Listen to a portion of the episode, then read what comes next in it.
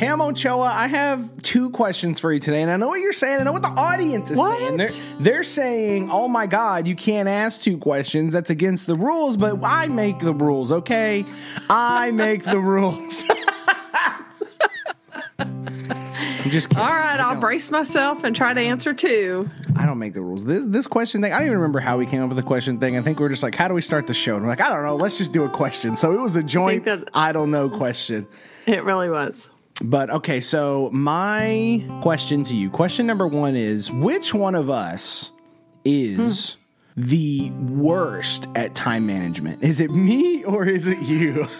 I don't know.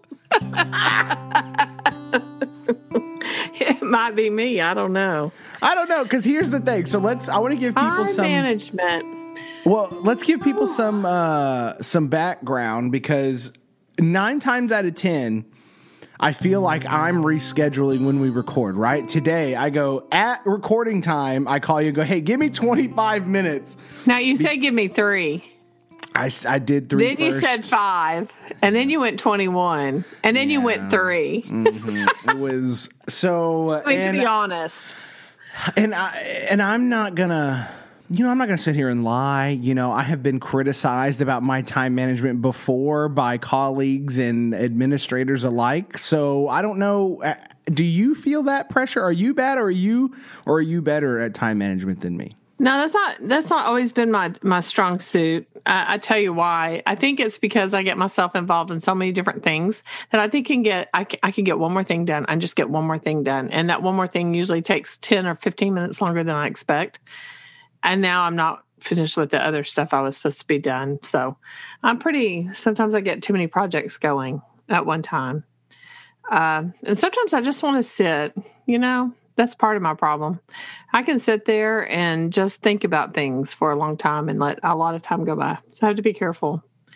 Uh, time management, yeah, I just um, some circles think I'm I'm real uh, good at management, and other circles know the truth. Just depends So, right I always say it it's my depends. it's my artistic brain, right? I'm, a, I'm an artist. I'm a creative person. I don't work on schedules. I actually try to sabotage them nine times out of 10. So the fact that I even function as an adult is actually a really good sign. That's a good sign. Hey, I you know, I just sometimes it, I really truly I think it just things just get caught up with you real fast, you know. So you have to really prioritize and I try to do that. So I'm better I think at school than I am like in my own personal lives cuz it'll be Oh, here for sure. tomorrow. For sure. Mm-hmm. So sometimes I Well, I get to And this is also why So I'm like, not I that great. Yeah, I respond to emails at like midnight, so that's that's how I roll. But so question two, eh, the reason I want to bring up, I, I want to bring up question two, and the reason I want to do two is because this one directly affects what I'm going to say in the intro. Okay, that's why I wanted to ask. Uh, but is also what I called you about today. So even more backstory. Uh, you know, people. I, I want people. We're gonna bring people. We're gonna take the curtain away. Okay. So this is the call I missed Yeah, because I was moving out of my other school. Yeah, you're doing work, and I'm over here trying to like call you and tell you things because I'm ridiculous. And then I was like, you know what? We'll just save it for the show. We'll just save it for the show. But I know I'm nervous, but so okay. my question for you is how many times do you think that I have uploaded the wrong file on the podcast and revealed the non-edited version of our show to our oh listeners? No way. You've been doing that?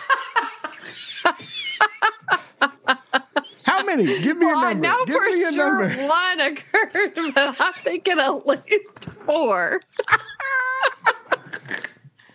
oh my gosh. Are you Look, doing that really? I, I- hope it oh- didn't have all those bad words I said the other day. well, and here's the thing, you know, like I I've talked about my son a lot on the both podcast and uh, you know he's he is autistic, so like we say, okay, be quiet, but then if something excites him or if he gets mad, like he's gonna do what he's gonna do.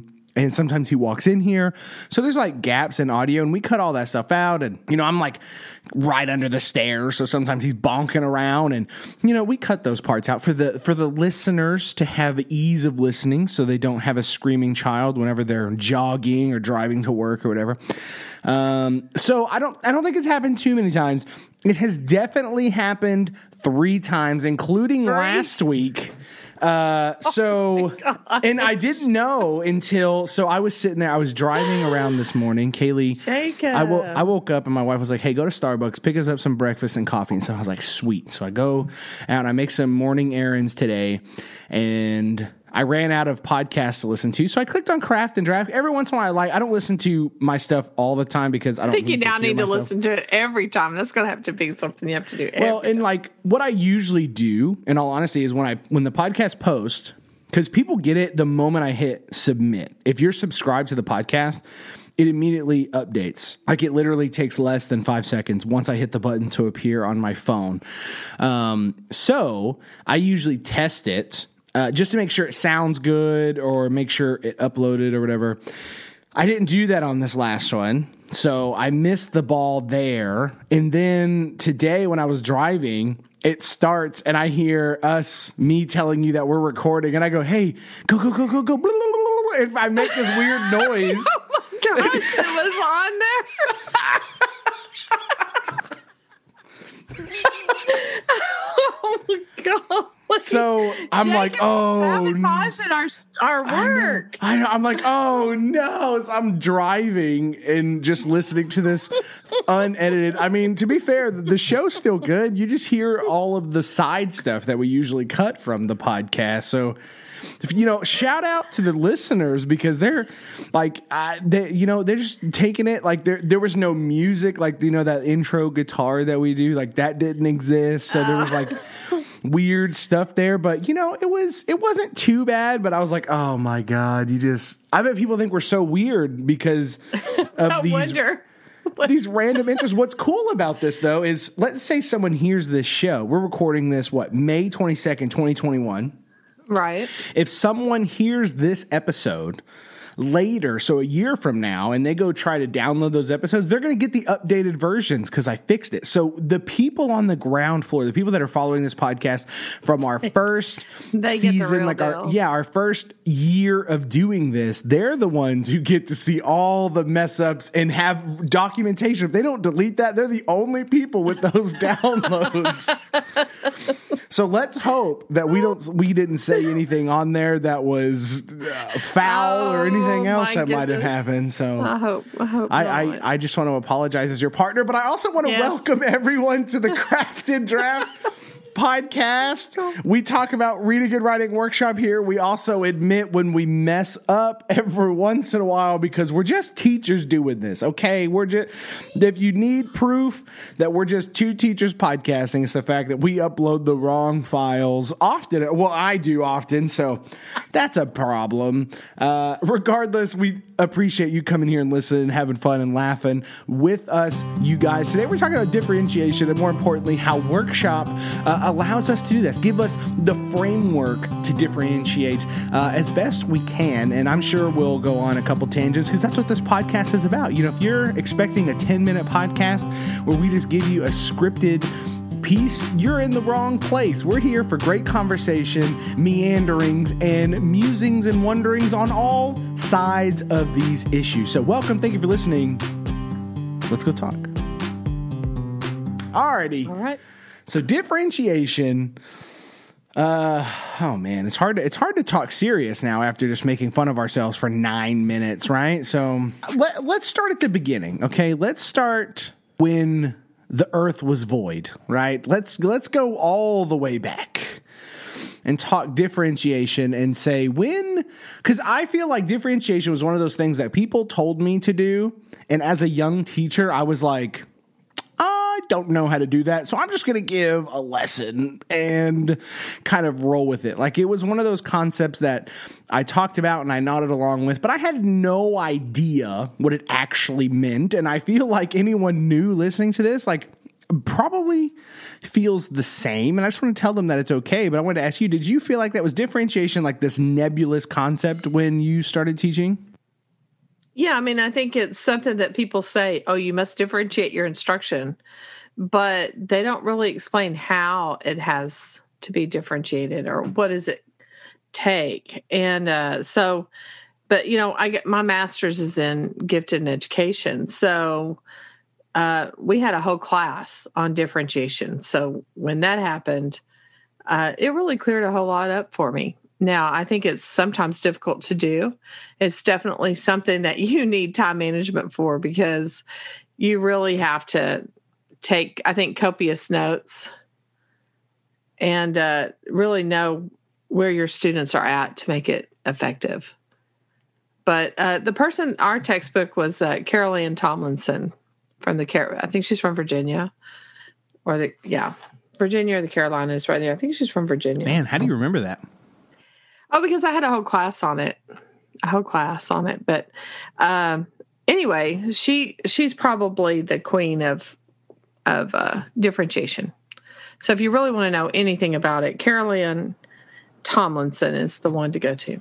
You know, my one of my favorite uh one of my favorite things about this show is we're I feel like we give we do our due diligence at giving credit to like everything we talk about, right? Like Oh yeah. Like we're so cuz you and I think the same. Like we believe in like the lineage of stuff. Like you know, it's mm-hmm. I think I've said this before on the show, but it is kind of like Buddhism in a way where it's like one master passes it on to the next master, to the next, and to the next. And it's just uh, I like that because it provides people with uh, a roadmap, so to speak, but it also you know, it, it just gives. Uh, there's probably multiple roadmaps. Like the people we know, there's probably other roadmaps to get to these certain things. So I don't know. I just wanted to point that out. But you know, differentiation. I I, I have a story that I think about every time I think about this, and I tell uh, I tell like newer teachers who I might be coaching or uh, who I'm working with just on campus these I, I, tell them this story because I feel like it's a it's a really honest look at what differentiation looks like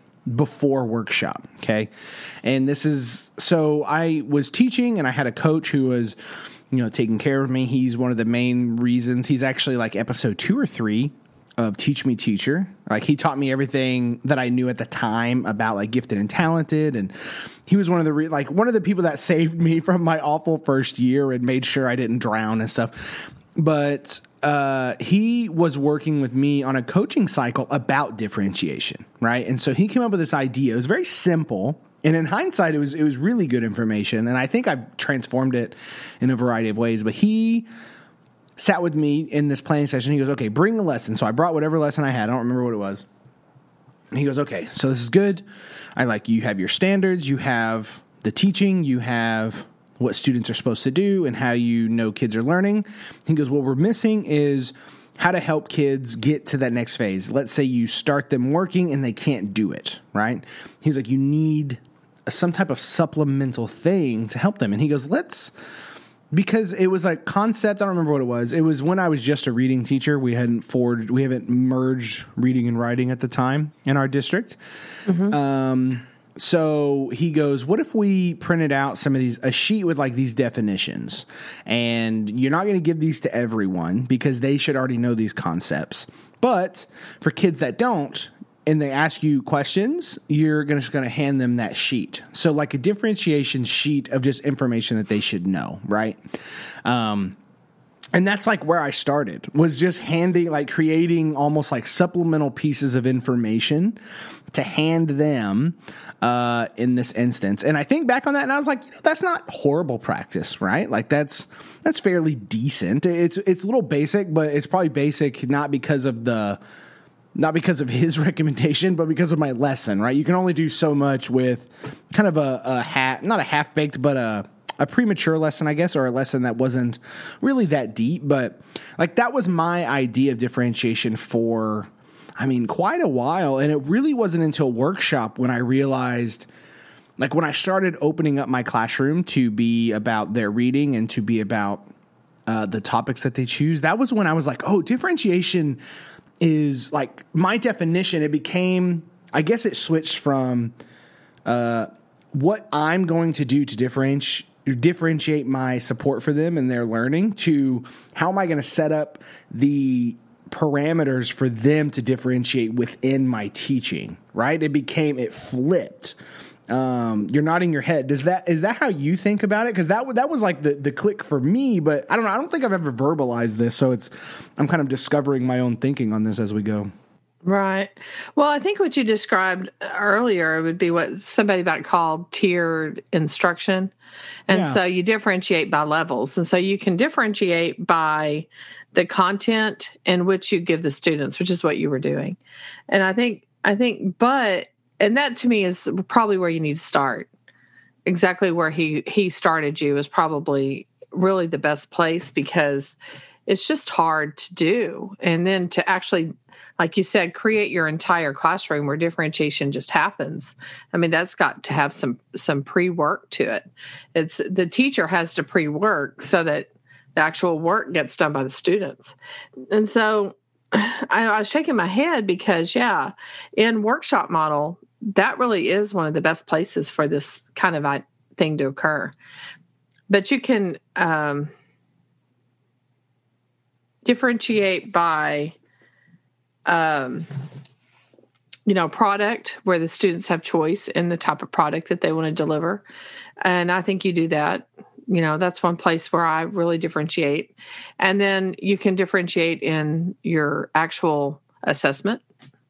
You can differentiate in uh, your teaching and the way you teach and I think um, in your delivery. And so, to me, like conferencing and things like that that we do is a great place to differentiate your delivery for students. So, you know, I just think workshop opens itself up to do all the different areas that are necessary uh, in differentiation. I mean, it allows you to have more freedom to do more options.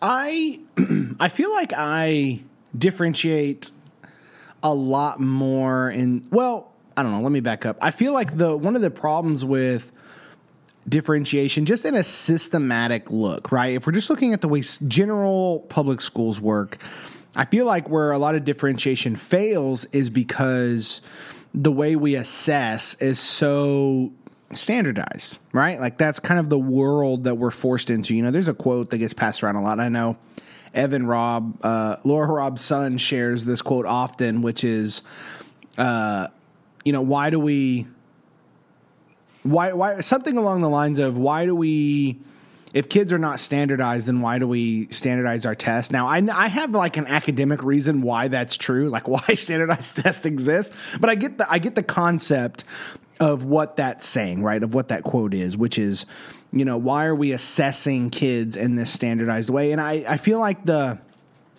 assessment is so fascinating to me because I feel like it is one of the most, it is one of the most understood aspects about what we do, but it is at the most critical in terms of informing our teaching, right?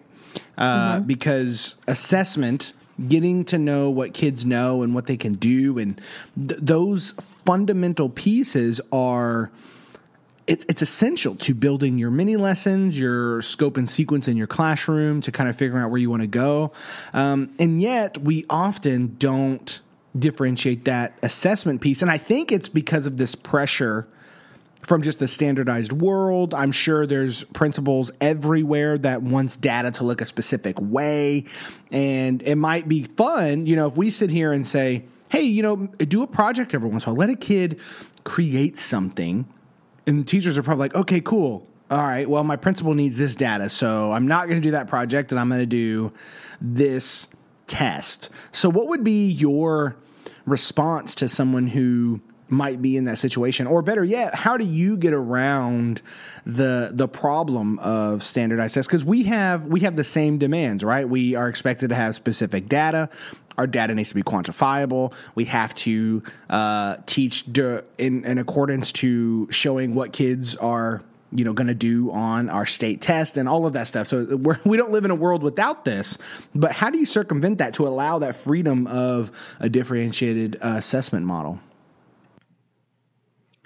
well, um, well, I think you have to have a, ver- a variety of, of different types of assessments.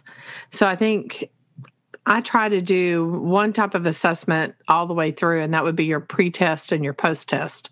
And that would be an actual test. And it has to be, first of all, you have to start out with, I think that what is it, that backwards design idea? Um, I think that's McTighe is the one who who created those things, understanding by design, and that is where you use the standard and you come up with what you what you what you know you have to teach, and then as far as the product, I like to have at least, you know, your essays or your written products, right?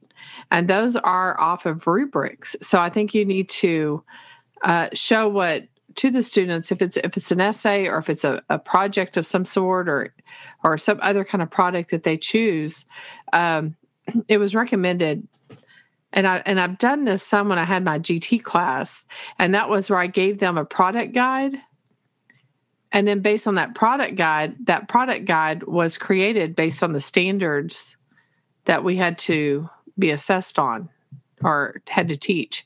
And then from there, you use that product guide to create your rubric. And the rubric is based on the standards that you teach, not just does it look good?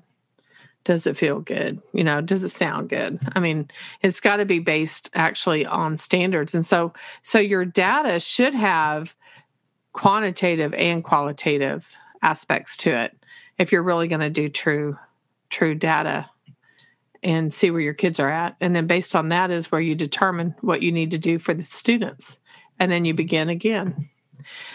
It's easy not to do. It sounds easy. Do you remember Until when you have to get in there and then you have need time management. That's probably where yeah. we all fall apart. Sure. Well tie it back to us um, I, you know, do you remember that day I was reading uh, Rosenblatt? I was reading one of her books. Oh yeah, Louise. Yeah, We're on a first name basis. She passed yeah, away though. Um, for anyone who hasn't read her research, you've probably read it in different books if you read a lot of PD, because uh, she's cited in a lot of places. But what's her? I'm I'm blanking on the terms. You said qualitative and quantitative. What's the term that she used? It's efferent and Yes. Do you know what I'm talking about? Can you? Yes. am I putting you too much on the spot to know those terms? No. Except you asked me. Now I can't think of it. Well, here, let me see if I can. Efferent is to read, read uh, in order to to learn and to pull information. Efferent aesthetic. versus aesthetic. aesthetic. Oh, you got it. Oh, you got it before me. Yeah, that's what happens. Aesthetic is for enjoyment. And we have to be able to read for both. Yeah, so here's the reason I wanted to bring this up. I think this is really uh-huh. interesting for a lot of kids. So I have the definitions up kind of right now. Uh, and so this piece, Did I get them right? Yeah, so let's let's read this huh. and kind of see. So it says the question is why the reader is reading and what the reader aims to get out of reading. Is the text uh-huh. established primarily to help readers gain information with as little reading as possible, or is it this? Or is the site established to order in order to create an aesthetic experience? So, efferent reading is to take away particular bits of information. Right. Um, I guess that would be like articles, correct? Well, just any kind. I mean, like if you are any type of reading where you're actually gaining information. So articles would probably be your best thing. That's but it could be a story. One. It could be poetry. Yeah. You could be mm. reading to get uh, to analyze, and that would be efferent reading. Mm-hmm. Right, and so I, I that, see. Here's why I think this is where the the dual philosophy of craft and draft uh, comes into play here is because even reading that right uh, my you know the uh, efferent reading in this would be this you know article reading but what you and i try to do as much as possible is you know poetry can be informative right? Fiction can be informative oh, yeah. there's all of those things. So it doesn't have to be tied to anything. And then so aesthetic is the other side. It's reading to explore the work and oneself. Here the readers are engaged in the experience of reading itself. Uh, rosenblatt states in aesthetic reading the reader's attention is centered directly on what he is living through during his relationship with that particular text. And so I, the reason I wanted to bring this up was this concept of assessment. Uh, so, you know, we I think we live like I think on the low tier, right? For teachers that might not be versed in just what quality assessment is, you know, it's like comprehension questions, or or not even that. It's like what was, you know, what what did Ponyboy say on page 74, right? Like stuff like right. that. That's mm-hmm. like the, the lowest tier of assessment is asking right. very point blank questions. The next tier, you know, is kind of getting to, you know, why might the author do this? What can we infer from this character's action? And then I think the next next tier is really asking questions that has to deal not only with the what is being implied and said in a text, but also changing it and looking at it in a bunch of different directions. And I think that we talk about differentiation in terms of uh, like kids might have disabilities. They might be dyslexic, they might be whatever, but we don't really talk about like neurodiversity when we talk about differentiation, right? We when we talk about gifted and talented students, for instance, this this language is very common of looking at things through different lenses. Uh, changing some of that stuff. You're you're far more well versed in a lot of those strategies than I am, but mm-hmm. uh, in assessment, I think it's really. Uh, I think it's really important for us to find ways to assess kids' understanding in a in a variety of contexts. Right, a standardized test is a very specific one. Okay, so let's get them to write about it. That'll give you different information. Okay, now let's get them mm-hmm. to artistically represent something, and then that gets a different. Uh, then you start digging into their their multiple intelligences of the children you're serving, and I think what this will do uh, for the teacher is it gives you so much more information. That way, it's like, oh, they missed question five. Now it's, well, they missed question five, but they did really good at this analysis over here. So uh, I, I feel like that is that's the data I think that is the the lifeblood of a workshop is that workshop does not rely on just answering questions. It's how do you use this information in practice? How do you uh, represent it? How do you use what we're learning in your own creations? And I think all of that combined creates this this it, it, creates differentiated assessment, but because it does that, it creates differentiated instruction. Hmm. Yeah, I think that sounds really good. Did I go off on that? I didn't, I didn't mean to lose you on that one. I was, you did I was feeling me. that. you, it was good. No, I agree with you. I just, I just, all of a sudden, I kind of was like, okay, that sounds great. I was thinking.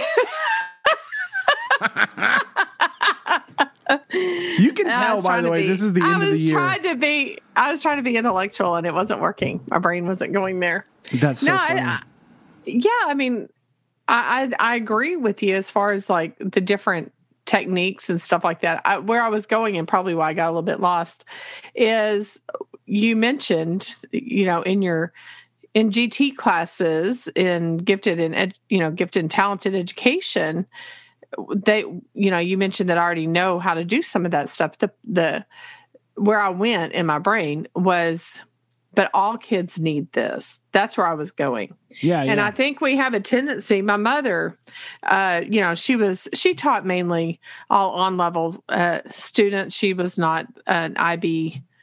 Uh, in her, at her school, at her high school, they had IB program. She was not one of the IB teachers, and her complaint to me often was, you know, they send these IB teachers, they send these pre P teachers, they send all of these honors teachers uh, to PD and she never gets to go. Like she says, I would love to learn how to do something, but you always, but they'd always say, "Oh, I'm sorry, you're you're not honors, so you don't get to go." And I think um, I think we should expect that type of training from all of our teachers, to be honest, because I think our students uh, that are on the lower spectrum of learning, if you will, uh, can do just as well when you offer selected uh, choice selections and you offer differentiated instruction in the sense that that you see what they need and then you meet them there. Um, you know vygotsky would call that the zone of proximal development. Everybody develops at a different place and it's within that zone what they're able to do and where they can reach with help that's where we need to be teaching these kids. And the thing is is every one of those students are at a different place. And it doesn't matter that they're gt and it doesn't matter that they're special ed. As a matter of fact lev vygotsky began as a special ed teacher. He wanted to prove he set out to prove that all students could learn and and he he did that and so it's not that they can't learn it's just just they learn at a different level and a different rate so as teachers we need to have the training and um, I think the desire, if you will, to learn how to meet our students where they're at so that we can pull them or push them along, depending on what they need.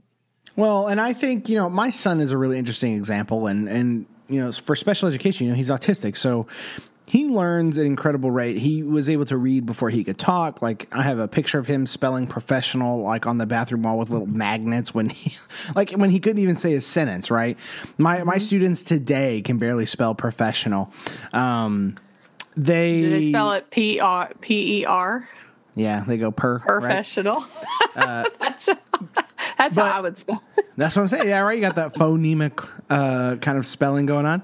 Right. Um, but uh, he like he's a kid that's perfect example of he understands all these concepts but a standardized test in front of him like it's not going to work out the way that it would traditionally but we have like that's a like that's a that's a very specific and kind of dramatic uh, example all of our kids have that there every kid mm-hmm. has different strengths and weaknesses according to some uh, things and you know sitting a kid in a class where they take a three hour, four hour test and expecting that to give data, good data on every single kid is wrong. And here's the thing we can't just talk about how bad standardized testing is. We all know that. Like, we all know that, like, it isn't the, the greatest thing, right? But it's here and we have to deal with it. What we can do, though, is figure out how to differentiate instruction, differentiate assessment in our own classes so that we can serve the kids that are in our space right? Like we can't we can't just die on this hill of well, this is the game we're playing. No, we're not. We're playing the game of helping kids. We just happen to have to deal with all this other stuff that's there too.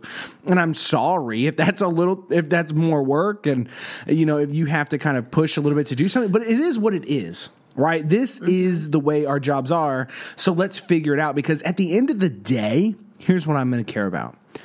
I whatever like you know our scores uh, we just took our st- state test. You have your scores back. Y'all did digital. We did paper, so we have to wait a few more days to get our results. Whatever results come back from my students, at the end of the day, I have, I looked at my iPad and it tracks how many conferences I've done. I've done over 1,200 conferences with my students this year.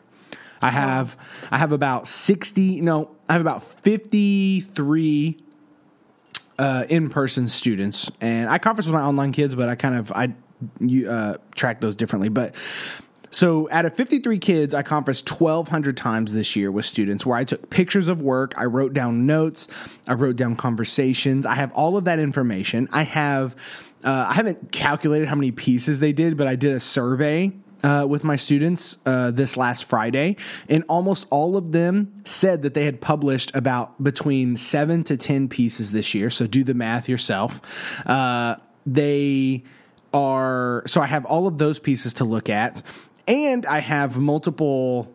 Uh, projects that we've done and actual tests based on standardized tests all of that information and tell me did they learn right one of i think it was last week or the week before you asked me if looping up was if looping up helped my kids learn. I have all of that data to look back on.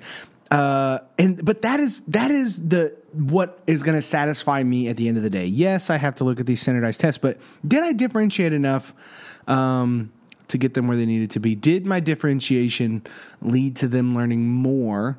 Uh, that's what makes me satisfied as an educator. And you know, workshop gives me the tools to do that, right? Because when we allow kids to write whatever they want to write about.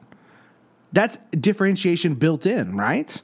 We're not saying you yeah. have to write a specific essay, you have to do this. And I I feel like that is that is such a it's such a magical thing to know that built into authentic workshop differentiation is there and I think that is I think that's why kids get empowered through this process is because they know they're not put in a box. Would you agree with that? Yeah, I would agree with that.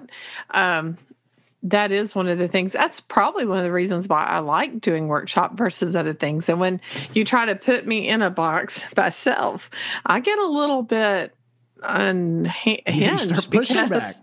I kind of push back a little bit because I know what's best for my kids, and what's best for them is for them to do the work, for them to find their own voices. I already have my voice, I already know what I mean. I might not know everything that I think all the time, but you know, but but I have a good understanding of what I believe in and my beliefs and where I'm going, and I've got a, a bit of life behind me. It's I've already done all that. So it's it's my responsibility to help these kids so that they can do that. And I think workshop is really the, one of the best ways to do it.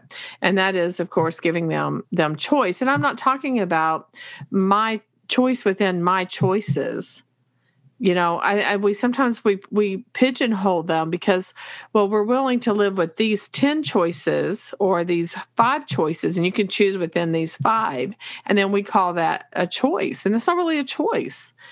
That's just a manipulated choice. It's just a way for us to make ourselves feel better so that we can say we did choice. Now i think there might be a place for you know you don't want them going all over the page sometimes because what you're wanting to do is so broad that you do have to help them narrow it down. I, I, get that. I'm not against that. But i do think sometimes we're so afraid of what they're going to do because of the freedom that we give that we start putting you know kiboshing a little bit of stuff here and there. And uh, so I, I, think i think free choice is a way for them to differentiate uh, through interest their own interest. And i think that's that's important. But i also think it's important i mean if you're you have to know what your standards are and you have to be able to to me the manipulation if you will is how do i give choice and still maintain my standard and I think that's where you have to do that, figure out what how you're going to assess ahead of time so that you can can stay on track because I do think that you can be in danger of going all over the place and never getting to your your end goal. So, you know, it is a balance. Well, and I want to kind of circle back to one thing you pointed out which is uh for kids who struggle there, and you and I have seen this. We've seen it as coaches. We've seen it as teachers. We've probably done this as teachers. When when we have a, a struggling class, when we have struggling students, when we're working with kids who traditionally fail, we tighten up, right? What teachers have the tendency to tighten up choice. Okay, now you don't have free choice. You have these three choices, or you have these two choices, right. or you don't have choice at all we tighten up what they read. We say, okay, you're not gonna you're not reading independently, so I'm gonna solve that by forcing you to read this thing either together or as a whole group. Uh, we we rob them of their individualistic choices, and I think it's in it's at the beginning of uh, I don't know if it's in all the Acts books, but one of the Acts uh, it's it's in the blue one, so the third edition, correct? Or is it the 4th mm-hmm. edition? Yeah, the third. No, the blue one's the third edition. Yeah, so that's the latest one. For people that listen to this podcast, we're talking about Abydos, Joyce Carol, um, the acts of writing, um, acts of teaching writing. Sorry, uh, it's it's fantastic. But my favorite part of that book, if no one buys that book, read the intro. You can read it for free on Amazon, whatever. That intro is one of the greatest pieces of advocacy for choice in writing I've ever read ever. It's beautiful. It's one of the most well argued like mm-hmm. intros I've ever read. But one of the quotes that she says is uh, writing is one of the most rigorous activities that you can do in a classroom. And giving kids those choices, letting them decide how they present their writing, letting them decide their topics, letting them decide their tone, their mood, their purpose, all of that stuff. That is some of the most rigorous things that you can do in a classroom. And we get that in our content naturally, right? This is built into English classrooms, to literacy classrooms, letting kids use their voice for whatever purpose they do. And skilled educators can take that interest and start guiding it into improving one bit at a time, one piece at a time, one word at a time, one sentence at a time. And it does take time, right? This this is not a, a strategy you can sell on teachers pay teachers. It's not I would argue it's not even something you can summarize in a podcast or in a book because that, that's why there's so many people talking about this over the course of decades at this point because it is so rigorous and it's so multidimensional. But when you take struggling kids and you rob them of the most rigorous thing that they're going to be faced with you are doing them a disservice, right? When we, when we, it's like a de-differentiation to rob struggling students of choice. Just because they struggle doesn't mean they need choice. They need guidance. They need a mentor them to help them learn what's a good choice. How do you choose a good topic, right? How do you choose a good book? How do you know if a book is too hard for you? How do you know a piece is failing or working? Like those those might sound really basic depending on the grade level you're teaching. But I would argue it doesn't matter. If those are the questions your kids need to answer, they need to know it and then they can move on. But I I, I feel like I really I feel for uh, the kids who struggle the most because I often feel like they are given even less power over their education. And what's that, what's that going to do to them? It's going to disempower them. It's going to disengage them. And now you're just perpetuating this life of being disengaged from education, which isn't going to help the struggling student. Yeah, and you know, you mentioned Louise Rosenblatt and uh, efferent and aesthetic, but really you you kind of almost just like in writing, you want to begin with what they what they know, and in reading, if you can begin with the aesthetic, uh, begin with them finding stuff that they can connect to and that they can enjoy and that they can experience, then you can move them to the efferent. But you can't start with the efferent and think they're going to enjoy reading. So really, you almost want to start with the aesthetic. What I think principles, and I think it has happened. You and I've seen it. Uh, and that is where we stay there in the aesthetic, or we stay, you know, too long. You have to have again both. I also want to uh, bring back, you know, what you were talking about the missed opportunity for the for the learner, you know, the younger, you know, how we're going to, we disempower them, we take away their power. But, you know, the same thing happens at the other spectrum on the GT side of it. And that is when it gets too broader, they're too smart and we can't, then we, we, we start narrowing down a lot of times there because um, we don't know how to let them go on um, because sometimes they can, they're reading at a college level, and when they're reading at that kind of level, you know, at a, as a middle schooler, you're looking at some content that they're going to be a part of that they're not emotionally okay to handle. So um, that I find is also difficult when they can't have their choices, or they feel like they can't move on, or they can't uh, it gets kind of boring and then they they zone out, which is another issue. So 100%. It really is a tough thing. This year, I think because I taught my kids for two years, you know, a lot of them just, I mean, they had a healthy reading diet for two years, they had a healthy writing diet for two years. I had a lot of mm-hmm. kids. Mm-hmm. I had to start buying different books that aren't you know they're not in middle school libraries you know they weren't i, I was very consci- conscious of you know what i put in their hands as always but you know, I had to go outside and kind of get to the high school level and bring in some stuff that, you know, is a little bit more risky, so to speak, but they were they were disengaging from reading because you at a certain point you you know, you're right, you know, right? We we always talk about the struggling student, but the kids who are accelerating at such a massive rate, we have to be able to serve them too. We have to be able to give them the the right book at the right time to challenge them in ideas and give them complexity. You know, one of my hmm uh, students. You know, she was reading. Uh, she had read, you know, pretty much like everything in my library, and she really liked it. But she was like, "I want some sci-fi," and I gave her Ender's Game, and she was like, "Oh, I like this. This is pretty good." You know, Ender's Game. You know, it's it's it's it's not like in amazingly like hardcore sci-fi. It's not like something that wouldn't be in a middle school, but it's far more complex than a lot of middle school books are.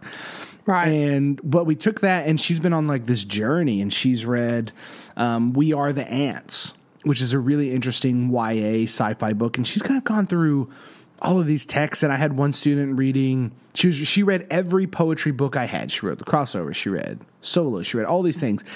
And then she, but she writes dark. In all honesty, she's had a lot of experiences. And so she ended up reading the Crank series, which, if you're unfamiliar, it's like each book is 800 pages, but it's about this girl uh, that is addicted to drugs because her dad gets her addicted to it. And it's kind of dark, but I mean, she read all four of these 800 page wow uh, books. And I'm just like, imagine if I was just so holed up on the like the the quote unquote appropriateness of content. Like I think we think of appropriateness sheerly in like this almost like movie way, right? PG, PG thirteen, rated R, and I don't, I just don't think in terms of learning in school that you can always have those hard lines. I don't know. The people are y- y'all know me. Like, I think I got the most pushback on this podcast when I talked about having kids, you know, being okay with them using a swear word every once in a while when they're writing. So pe- the, Right. pe- people that you know, so I know that I'm a little bit more lenient on this stuff, but I think it's because I I have seen it work for the for the kids that I serve. It's not like we're swearing all the time. You know, we're not dropping f bombs in every piece or whatever, but you know, I, I just believe in the empowerment of the mind. And if they are at the level where they can not only read and understand a book like Crank, but relate to it because it's a it, it connects to their lives and and not only read the book but go on to read the series and then be inspired by it like I feel like I'm it's educational malpractice not to be the guide in that place because what am I going to do elsewhere? I'm like, no, you need to read you need to read another Kwa- Kwame Alexander book, right? You need to go read another another one of these books and what are they going to do? They're going to disengage and they're going we're going to then take our most brightest and say, "Nope, you can't go anywhere until you're at high school now. You're you're stuck here, Right. right? This is your cap. Sorry. Sorry for your age." Yeah, oh, yeah, no, that happens, and I've seen that happen quite often. Um, so, do you ever do you when when you have something like that? Do you get the parents involved? Uh, do they have a say at all in what the student reads, or how do you deal with that? Uh, sometimes, I mean, we have. Uh, like I had a kid who was reading. I mean, she was reading at such a high level last year, and she comes to me and she goes, "Chastain, I want to read Thirteen Reasons Why," and I was like, "Okay." I- we we don't we don't we don't have Thirteen Reasons Why in our school. I don't have it in my library, all that other stuff. So I reached out to mom. And I said, "Hey, mom, she wants to read this." I was like, "Just so you know, I'm okay with it. Like, if if she wants to read it, that's fine." I was like, "I'm not going to give her this book, but if you would like to do that, um, Right. I'm perfectly okay with her reading it during time." And then, sure enough, she showed up like the next day. Mom went and bought it at half price books. She had 13 reasons why. So I had in those instances, um, if a student has a book that you know, I haven't read every single book, but um, one of our other teachers on our campus, like they read a lot of YA. And you know, YA is very broad. There's a lot of risky stuff in some upper grade YA that you know not every middle schooler, frankly, should see. Um, but some have those books, and so what'll happen is we've had teachers respond in a way to where we don't want to. You know, if we see a kid reading it, we'll just send an email home. We'll call, say, "Hey, they're reading this book. I just want you to know there's some of this content in there. Uh, if you're okay with it, I'm okay with it, and just kind of have that relationship of whatever. But also on this Okay. on the other side of, you know, hey, we have some books here that we have a spectrum. We're in middle school. We're right in the middle of you know kids loving Harry Potter and loving more you know the Hate You Give type books, and uh, that's a hard balance to have. So we send letters home. We have parents sign it, and we let them know, hey, if your kid ever comes home with a book from our school that you don't find appropriate, you are the parent. You have control over what you want them exposed to or not. We're never going to teach those. We're never going to use those really as uh, excerpts. Any of those more risky, like obviously more mature books. Uh, but they they could have an independent reading. So if you as the parent do not feel you're comfortable with that, let us know. We will back you 100% because I, I feel like the you know teachers uh, even though we are you know the arbiters of education i feel like there's sometimes teachers can overstep their bounds and take activism in their work and I, and I don't feel like the teacher really should be an activist at a at a, at a fundamental level, which is, you know, we should we should be an activist in terms of making sure kids the best education, we're serving them the best, and be up on what's new. But we shouldn't be pushing agendas or anything like that, kind of uh, on our students. So, you know, having that parent relationship, I think, is very important because parents, like, if we want, there's a reason parents pull their kids out of schools a lot of time and homeschool and do that stuff and it's because they feel like education doesn't partner with them enough so i feel like we owe it to the parents for obvious reasons uh, to uh, to help them you know to, to serve their kid in a way that doesn't make them feel uncomfortable Okay. Yeah, I I, uh, I agree. I think that the parent, or of course, me as a parent, I wanted to know what my kids were reading, and I didn't agree Right. with everything that they they picked up, and uh, so we would talk at home about it. You know, Uh, but very rarely did I have a teacher ever say, Hey, I just noticed that your child's reading this. Um, we're not teaching it, but just wanted you to know they're reading it. I never had that as a parent. So I think that would have been nice to have a heads up on some things. Well, and it, you know, it takes it takes a, an aware teacher to do that, right? The, I think the reason mm-hmm. why a lot of us on our campus can do it because we read a lot of those books. You know, I don't, I don't read, like I said, I don't read all of them, but I'm pretty well versed in them. Um, and I, I, think honestly, a lot of parents will okay books because they might be classics, but they, they don't realize that some of the classics are far more hardcore than books written today. Right. So. right. That's true. But that is true. I don't know. I, you know, w- with that said, right, bringing parents in, bringing everyone in, I want to bring everyone in here real close and say thank you for listening to the T. Oh, I said Teach Me Teacher podcast. oh my God! Thank you for listening to Craft and Draft, ladies and gentlemen. If you didn't know, I also have a podcast called Teach Me Teacher. where. I say that I'm so sorry. This is the Craft and Draft podcast. This is the podcast with two seventh grade ELA teachers in Texas. That's Pam Ochoa. I'm Jacob Chastain.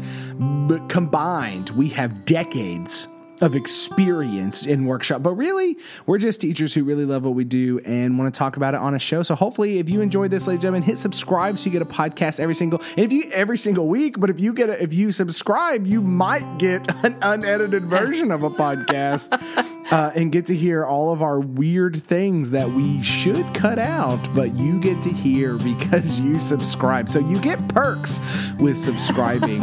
uh, leave a review, hit a star rating, share this with your team. Hopefully, you laughed along with us. If you disagreed, message us. If you agreed, message us. Follow us on the Facebook page. If you can support us over there, that'd be wonderful. Go to craftdraftworkshop.com to find all the other episodes if you would like and know that we are here for you.